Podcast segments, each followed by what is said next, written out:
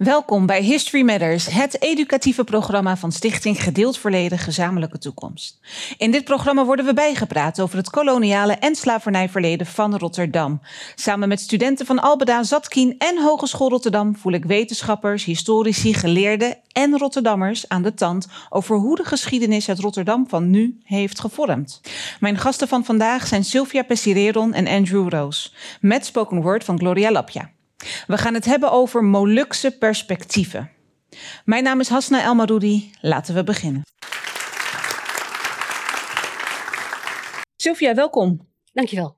Um, jij bent schrijver. Je schreef de romans Gesloten Koffers en De Verzwegen Soldaat. Maar god, ik googelde je en ik kwam zo ongelooflijk veel tegen. Dus ook het boek Molukkers in Nederland. Um, en momenteel werk je aan een boek over de geschiedenis van zeventig jaar Molukkers in Nederland. Ja. Voor uh, Amsterdam University Press, ja. ja. Hoe ver ben je al? Ik ben bijna klaar. Oh, wauw. Nou, nog heel even dus, dames en heren. Ja.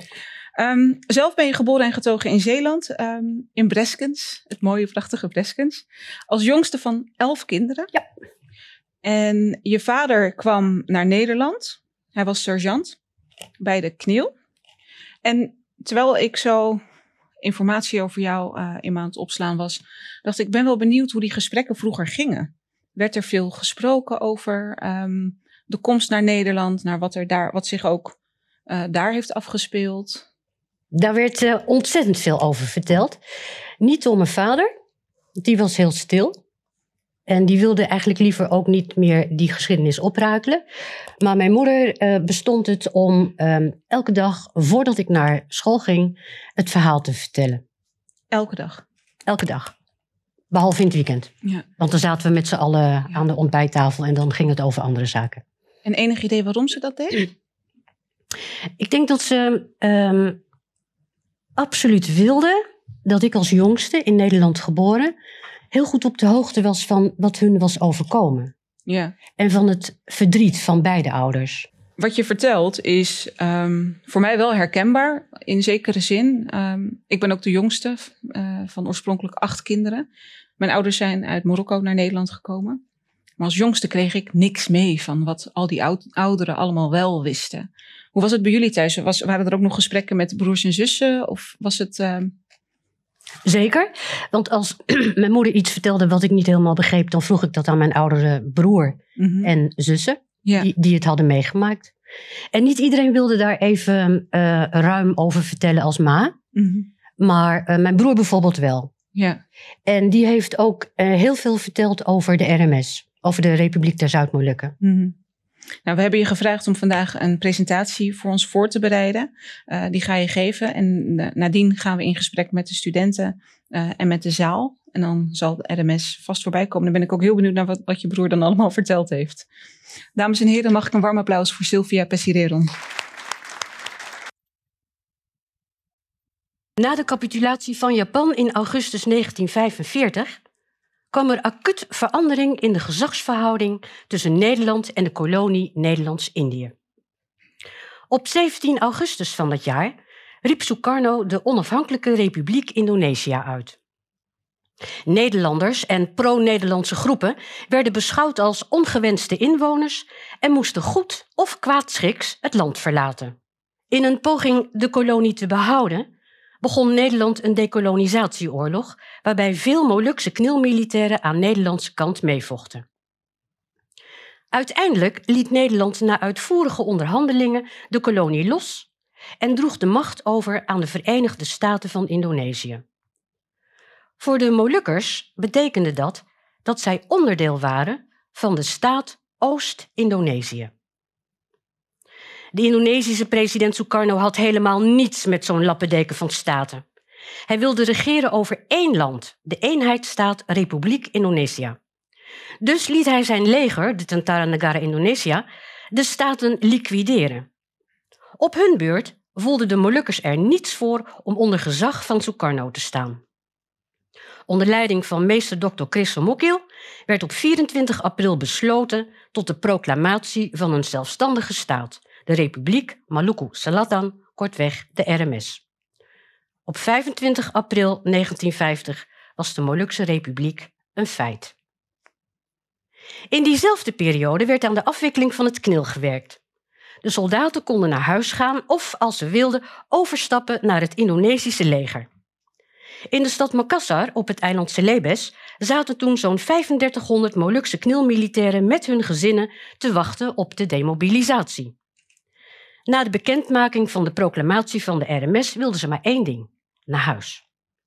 Maar dat werd tegengehouden door de Indonesische regering, omdat die bezig was om de opstand op de Molukken met militaire acties te beëindigen. En in die acties wilden ze beslist niet tegenover de goed getrainde en ervaren knillers komen te staan. Doordat er geen duidelijkheid kwam over de datum van hun afvloeiing, werd de sfeer onder de Molukse knillers in Makassar broeierig en braken er meerdere vechtpartijen uit tussen hen en de Indonesische soldaten. In mei negentien vijftig werden de knilkampementen door het Indonesische leger zelfs onder vuur genomen. Intussen kwam de datum waarop het K N I L werd opgeheven steeds dichterbij en zat de legerleiding behoorlijk in zijn maag met die Molukkers. De voormannen van, het Moluk, van de Molukse knillers werden naar Java gesommeerd voor een spoedoverleg. Generaal Scheffelaar had namelijk plaatsen aangewezen voor die afvloeiing. Piru en Bula op Seram, de Aru-eilanden en Buru. Het voorstel werd meteen verworpen, want die plekken werden op dat moment door het Indonesische leger bezet. De voormannen kozen uit hun midden een delegatie die in Nederland met onder meer de koningin moest overleggen wat er met die Molukse knil- knillers moest gebeuren. De delegatie stond onder leiding van sergeant-majoor Aponno. Van de Indonesische kant werd er natuurlijk ook meegedacht over de afvloeiing van die Molukse knillers. De Indonesische secretaris-generaal van Oorlog gaf aan dat het onmogelijk was om die twaalfduizend tot dertienduizend Ambonezen militairen en hun gezinnen naar het verwoeste Ambon te brengen. Het wantrouwen van die ex-knillers tegen de R I-troepen, die daar heer en meester waren, was de tweede reden waarom hij afvoer naar Ambon sterk afraadde. Als alternatief stelde de uh, Indonesische uh, um, wat was die man, generaal voor tijdelijke vestiging voor Buru, Kei of op Tanimbar. En weet je wat er gebeurde? Nederland accepteert dat. De beslissing om de mannen naar bezette eilanden te brengen kwam de delegatie Aponno, die in Nederland zat, ter oren. Via een deurwaardersexploot werd de staat der Nederlanden gesommeerd de ex-K N I L-Ambonezen te laten afvloeien op een vrij gebied binnen de Molukken of op Nederlands Nieuw-Guinea. Er kwam een tweede aanval op het K N I L-kampement in Makassar. En na die aanval drong generaal Scheffelaar erop aan dat de Molukse soldaten daar zo snel mogelijk moesten worden weggehaald. Later vertelde een van de mannen mij daarover. Plotseling verscheen er een schip. En via de radio hoorden we generaal Scheffelaar zeggen dat we allemaal naar Java werden overgeplaatst. Eenmaal op Java zette generaal Scheffelaar een plan in elkaar om de Molukkers alsnog in hun eigen land te demobiliseren. Een hooggeplaatste Indonesische officier liet meteen een protest horen. De situatie op de Molukken was volgens hem nog lang niet onder controle en daarom moest de afvloeiing tot nader orde worden uitgesteld. Maar in Nederland kwam de rechter met een voorlopig vonnis. De staat der Nederlanden werd verboden om de Ambonese ex-K N I L-militairen en hun gezinsleden zonder hun toestemming te laten afvloeien op Ambon of elk ander gebied binnen de Republiek Indonesië. Gebeurde dat niet, dan moest Nederland een dwangsom betalen van één miljoen gulden. De Molukkers hadden volgens de rechter in Den Haag het recht om binnen het grondgebied van voormalig Nederlands-Indië, waaronder Nieuw-Guinea, zelf een plaats aan te wijzen voor hun afvloeiing. Je kunt je voorstellen dat de Nederlandse regering op dat moment met de handen in het haar zat. In deze impasse kwam de Indonesische kolonel Simatupang met een voorstel. Hij zei: waarom kies je niet voor een gezamenlijke afvoer van de Nederlandse K L'ers en de Molukse ex-K N I L-militairen naar Nederland? De Nederlandse regering voelde daar helemaal niets voor. Maar toen de U N C I, de United Nations Commission for Indonesia, een organisatie van de Verenigde Naties die zich uitsluitend met Indonesië bezighield, ook aangaf dat opzending naar Nederland de beste oplossing was, zat er niets anders op dan toe te geven. In februari negentien eenenvijftig vertrok het eerste schip met Molukse ex-K N I L-militairen en hun gezinnen naar Nederland. Daarna zouden nog elf transporten plaatsvinden. De Molukkers was beloofd dat het om een tijdelijk verblijf ging, van drie tot hooguit negen maanden. Maar in het demobilisatiecentrum in Amersfoort werden de mannen tot hun afgrijzen uit militaire dienst ontslagen.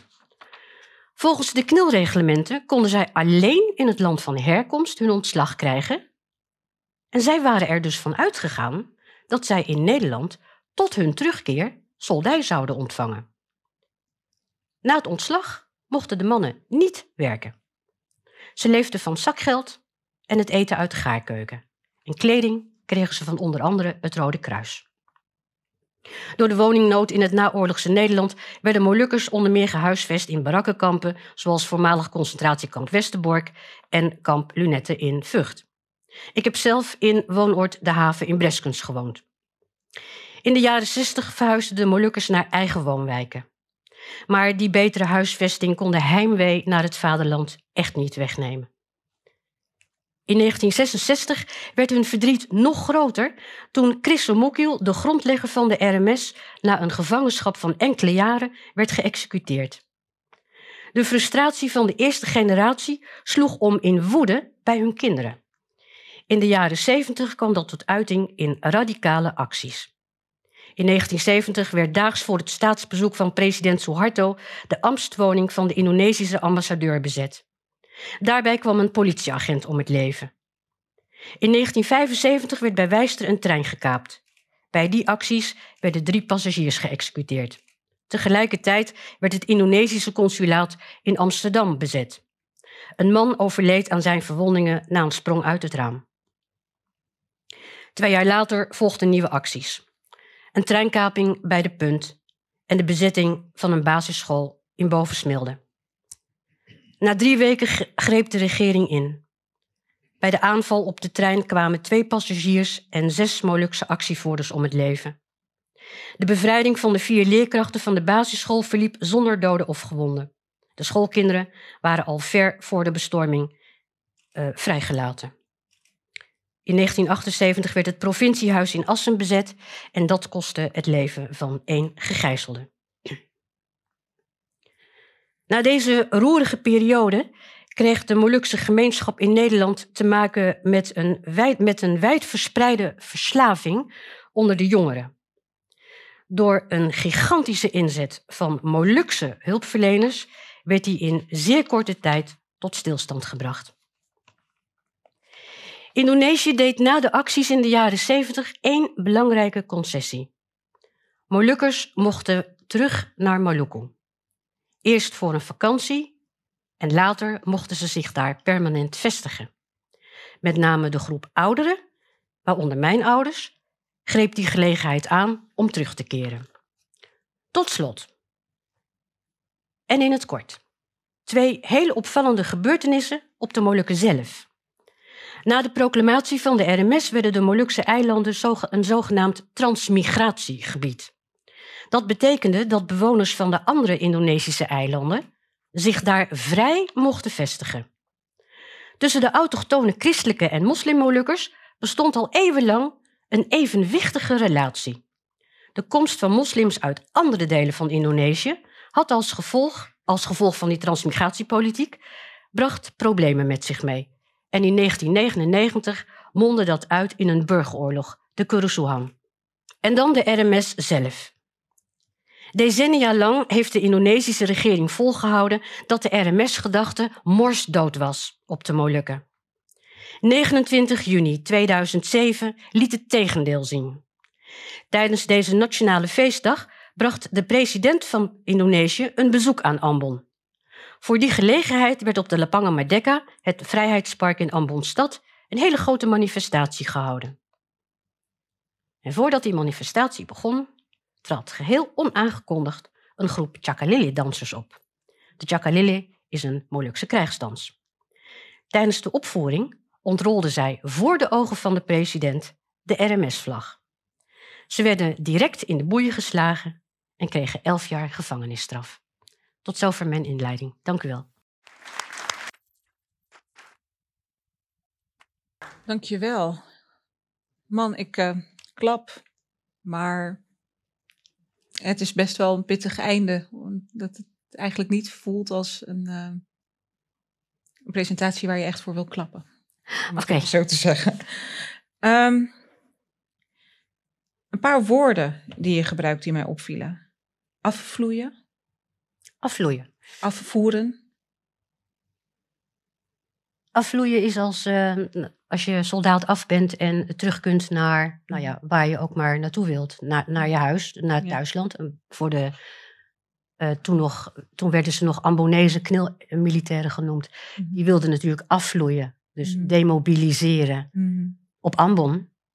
En het grappige is, dat stond ook in hun reglement. Hè? Mm-hmm. Je kon alleen maar afvloeien in het land van herkomst. Dus daar waar ze je hadden geronseld, daar kon je Alleen daar kon je demobiliseren. Mm-hmm. Dus toen ze in Nederland kwamen en hun ontslag kregen, hadden ze zoiets van, hé, hey, wacht even, dan ga je tegen je eigen regels in. Ja, en zijn ze daar op dat moment nog op tegen ingegaan? Was daar überhaupt ruimte voor? Hoe weet je dat? Ja, ze hebben een, ze hebben een uh, goed protest laten horen. Mm. Um, er zat natuurlijk al de delegatie in, uh, de delegatie Aponno zat toen al in Nederland. Mm-hmm. En die heeft daar ook tegen geprotesteerd. Maar van mijn pa weet ik dat hij met zijn uh, oude collega's, wij woonden in Zeeland, per bus naar Den Haag gingen. Mm-hmm. Om daar te demonstreren tegen het feit dat zij waren ontslagen. Ja, ja, wauw. Wat een uh, pittige tijd moet dat zijn geweest. Nou, dat was ik er nog niet, maar... Ik... Nou ja, voor, voor je vader. ja. um, zoals ik in de aankondiging al zei, werken we bij HistoryMatters samen met studenten van Albeda, Zatkin en van de Hogeschool Rotterdam. We hebben vandaag uh, twee studenten, de delegatie, en zij hebben ook vragen voor jou voorbereid. Ik zou hen graag als eerste het woord willen geven. Brianna? Waarom gingen er naast de Molukkers ook mensen vanuit Nieuw-Guinea naar Nederland? Dat zijn twee hele verschillende gebeurtenissen. Op het moment dat uh, de Molukkers naar Nederland gingen, was Nieuw-Guinea, dat heette toen nog Nederlands Nieuw-Guinea, de naam zegt het al, toen was het nog een kolonie van, van Nederland. Dat was gewoon nog een kolonie van Nederland. Maar op het moment, in negentien tweeënzestig, dat uh, zij de kolonie moesten opgeven, zaten daar nog, behalve Molukkers, ook heel veel Nederlanders en Indo's. En die konden daar niet blijven. En die wilden daar ook niet blijven. Dus dan krijg je de mensen, eh, begin tweeënzestig, krijg je de mensen die vanuit Nederlands Nieuw-Guinea naar Nederland gingen. Dus het zijn twee aparte verhalen.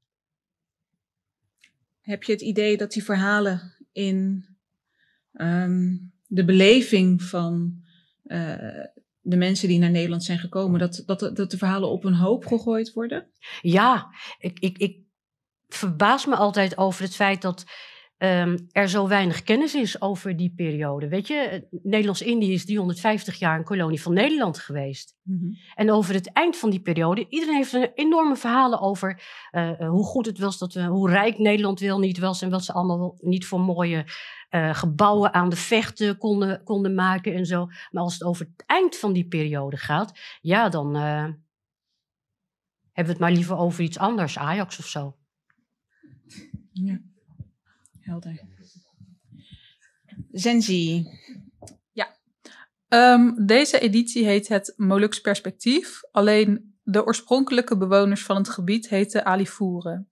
Hoe zit dit en wordt deze naam nog gebruikt? Nou, de Alifuren zijn de oorspronkelijke bewoners van Seram. Seram is een onderdeel van de Molukken. De Molukken bestaat uit een heel groot aantal eilanden, waaronder Ambon, Seram, Tanimbar, Buru. Alifuren zijn de oorspronkelijke bewoners van Seram. Men zegt dat ze daarmee de oorspronkelijke bewoners van de, Molukkers wa- van de Molukken waren. Omdat vanuit de bergen op Seram de Alifuren naar beneden gingen en zich verspreidden over de andere eilanden binnen de Molukken. En welke van deze groepen is als eerste in aanraking gekomen met Nederlanders? De Ambonezen, de mensen op Ambon. Wij werden Ambon genoemd naar de hoofdstad. Uh, wij werden Ambonezen genoemd naar de hoofdstad Ambon. Want ik ben bijvoorbeeld geen Ambonees. Ik ben een Seramees. En iemand anders is misschien een Keijees. Of een Tanimbarees, iemand. Okay. Is daarmee je vraag beantwoord? Zeker, ja, dank u wel. Dan hebben we nog één vraag uh, die Brianna ook gaat stellen. Wat hoopt u voor de toekomst van de Molukse gemeenschap in Nederland? Na pijn, verdriet en verraad is het nu tijd voor heling. Hoe ziet u dat voor zich? Nadat ik uh, De Verzwegen Soldaat heb geschreven, uh, heb ik een oproep gedaan aan de Nederlandse regering om excuses te maken voor de manier waarop mijn vader en zijn collega's destijds werden behandeld. Om maar te zwijgen van het verdriet van mijn moeder en alle andere moeders en de kinderen en alle andere kinderen. Het verdriet wat zij hebben doorstaan toen zij in Nederland kwamen, met de gedachte dat ze hier maar zes maanden, hooguit een jaar, zouden blijven. Er zijn families geweest die daar kinderen hebben achtergelaten. Er zijn kinderen geweest die dachten, de kinderen op de Molukken, die dachten dat papa en mama over een half jaar weer terug zouden komen. Die mensen zagen elkaar na dertig jaar pas weer terug. Weet je hoe groot het verdriet is geweest? Weet je hoe groot de boosheid is geweest? Die boosheid heb, hebben we in Nederland kunnen zien um, aan de hand van de, van de uh, acties die er in de jaren zeventig zijn gevoerd. Er is nooit, maar dan ook nooit, iemand van de Nederlandse kant geweest die heeft gezegd: goh, het was eigenlijk niet zo heel erg handig dat we dit hebben gedaan. Laat staan dat iemand heeft gezegd: eigenlijk is, wat we, is de manier waarop we Molukkers hebben behandeld zo verschrikkelijk slecht. Daar hebben we driehonderdvijftig jaar voor nodig om dat, om dat terug te betalen. Dus ik wil excuses. Ik zou het heel erg fijn vinden. Niet voor mezelf, maar eigenlijk voor het handjevol eerste generatie Molukkers dat nog in leven is. Zou ik heel graag excuses willen hebben. Nou, we gaan zo dadelijk uh, verder het gesprek in uh, met Andrew Roos. Dan zullen we dit ongetwijfeld nog een keer voorbij laten komen. En uh, misschien dat Andrew en zo met z'n drietjes dat we eruit kunnen komen wat nodig is voor die excuses. Um, maar ik wilde nog even naar een video kijken die gemaakt is met de studenten samen. Want in aanloop naar vandaag hebben zij uh, les gekregen van onze redactie. Um, en zijn ze naar het museum geweest. En daar hebben ze uh, nou ja, een hele mooie video bij gemaakt. Laten we even kijken.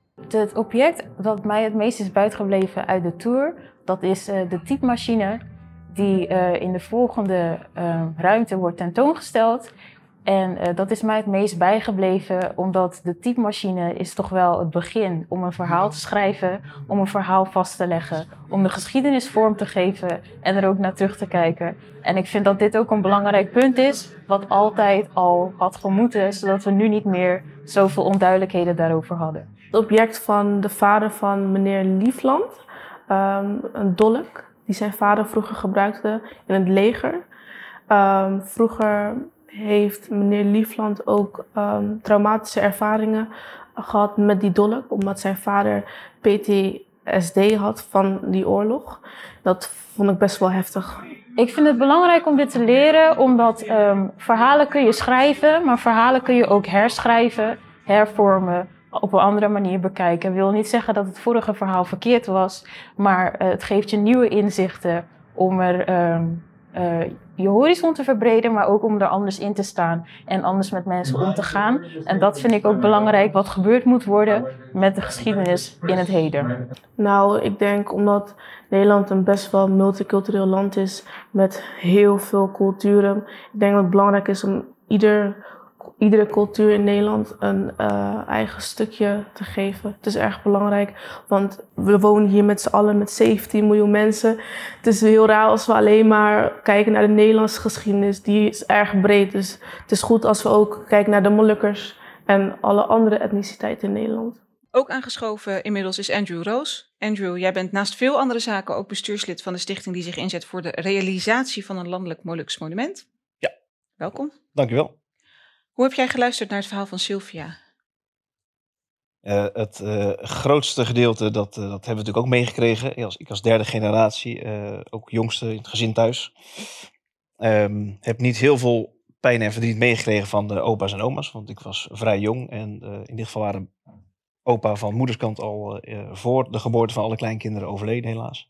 En mijn opa van vaderskant die overleed toen ik uh, vier was. Dus ik heb niet heel veel van de vader mee kunnen krijgen. Maar mm-hmm. uh, heel veel geschiedenis wat, uh, uh, wat uh, Sylvia vertelt uh, is heel, veel, heel kenbaar. herkenbaar. Ja. Ja. We, Sylvia, je raakte net ook al aan, aan het onderwerp dat er zo weinig ook wel soort van bekend is, algemeen, van deze geschiedenis, dat weinig behoort ook wel tot de algemene kennis. Um, hoe zou jij dit anders voor je willen zien? Wat, wat kunnen we doen om dat op te lossen? Om te zorgen dat men er wel meer vanaf weet? Nou, er wordt de laatste tijd al heel veel gezegd dat dat uh, in de geschiedenisboeken moet komen te staan. Mm. Nou, het stond in de geschiedenisboeken toen ik op de lagere school, op de basisschool zat. Mm-hmm. Um, maar het staat er altijd vanuit een Nederlands perspectief. Mm-hmm. En het zou heel erg mooi zijn als het vanuit het perspectief van Molukkers in dit geval wordt beschreven. Zodat je weet wat het met hun heeft gedaan. Dus ja, ik vind, het is onderdeel van, van, van, de, Nederlands, van de vaderlandse geschiedenis. Mm-hmm. Waarom zou je het weghouden? We zitten hier nog steeds. Mm-hmm. En kun je een voorbeeld geven van iets wat um, dan in de geschiedenisboeken vanuit het Moluks perspectief uh, opgeschreven zou moeten worden? En hoe dat dan verschilt? Nou, als je... Hoe, hoe dat verschilt? Nou, van zo'n... Van het, ja, hoe moet ik dat noemen? Het, het, het witte perspectief, zeg maar. Het witte perspectief is meestal van... Oké, okay, ja, nee, uh, die, die Molukkers die konden we niet handhaven uh, in Indonesië. Ja, dat was heel uh, jammer voor ze. En uh, toen hebben we ze hier naartoe gehaald. Mm-hmm. Weet je, daar, daar, daar zit iets van goedmoedigheid in. Terwijl het echte verhaal is, we, we konden daar niet blijven. We mochten daar niet blijven. En Nederland werd gedwongen om ons hier naartoe te halen. Dat is een heel ander verhaal. Mm. En als je vervolgens ons links laat liggen, terwijl wij in Nederland zitten, Um, ja, dan, dan, dan creëer je een generatie die opgroeit met de pijn van hun ouders. En dat leidt dan weer tot... Uh, tot die acties in de jaren zeventig. Ja. Andrew, jij zit ja te knikken. Ja, ik heb maar inderdaad dat verhaal. En, en, en begrijpelijk ook wat uh, de, de tweede generatie toen de tijd uh, aan acties heeft uitgevoerd. Het is niet goed te praten met wat ze gedaan hebben, maar mm. wel begrijpelijk. Ze hebben natuurlijk al de pijn gezien van hun ouders. Uh, en uh, eventueel oudere broers en zussen die dat ook hebben meegemaakt. En dan, uh, ja, ik zeg, vanuit een Molukse perspectief, laat ik het even zo zeggen, is het begrijpelijk. Zeg, hè? Het is niet goed te praten wat ze gedaan hebben, zoals eerder gezegd, maar mm. dus, uh, ja. Dan gaan we nu luisteren naar Gloria Lappya. Zij gaat een intermezzo voor ons verzorgen, maar dat uh, gaan we niet doen uh, totdat we jullie allebei heel erg hebben bedankt voor jullie komst. Sylvia, ontzettend bedankt dat jij ons in vogelvlucht wilde meenemen door de geschiedenis, Ach. door de recente geschiedenis. Het was verder van alles, maar ik zou het publiek willen aanmoedigen om... Uh, nou ja, keep an eye out voor het boek dat ze aan het schrijven is over zeventig jaar Molukkers in Nederland. Ik uh, denk dat we dan nog veel meer te weten zullen komen. Andrew, jij ook ontzettend bedankt uh, voor je komst en dat je met ons mee wilde praten. Graag een warm applaus. Dank je wel.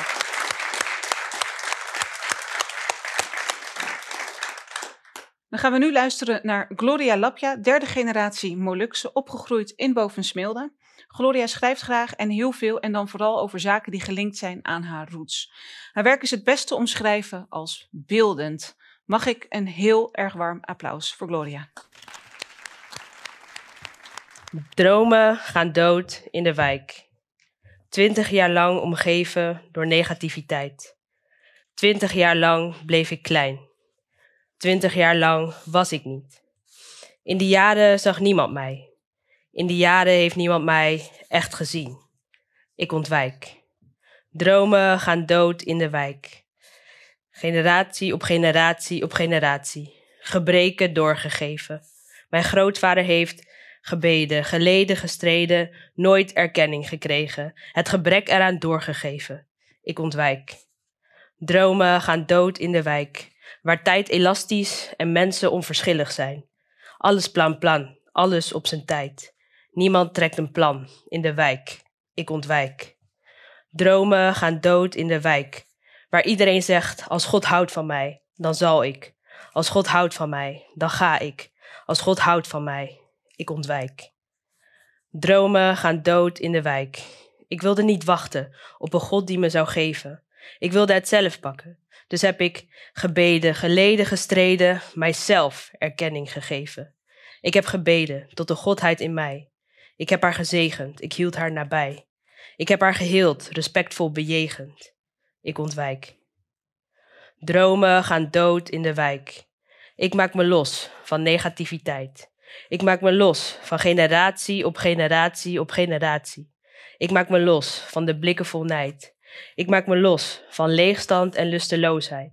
Ik maak me los van alles plan plan. Ik maak me los van alles op zijn tijd. Ik ontwijk niet langer hetgeen ik wil zijn. Ik ontwijk. En hiermee zijn we aan het einde gekomen van het eerste deel van deze aflevering. Voor nu zou ik mijn gasten van vandaag willen bedanken. U, het publiek, onze gastredactie en Wim Manuhutu, Henry Timisela en de medewerkers van het Moluks Museum in Den Haag die ons hebben bijgestaan bij de voorbereiding. Mijn naam is Hasna Elmaroudi. Graag tot de volgende keer.